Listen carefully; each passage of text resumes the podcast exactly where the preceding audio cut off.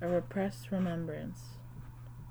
And at one point, someone came in my room while I was half asleep to leave a booklet that had information about my rights as a patient while I was there.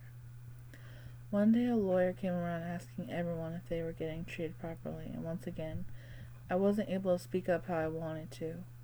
In my mind, I was reverting back to when I was a child, and when things were happening, I wasn't able to or old enough to speak.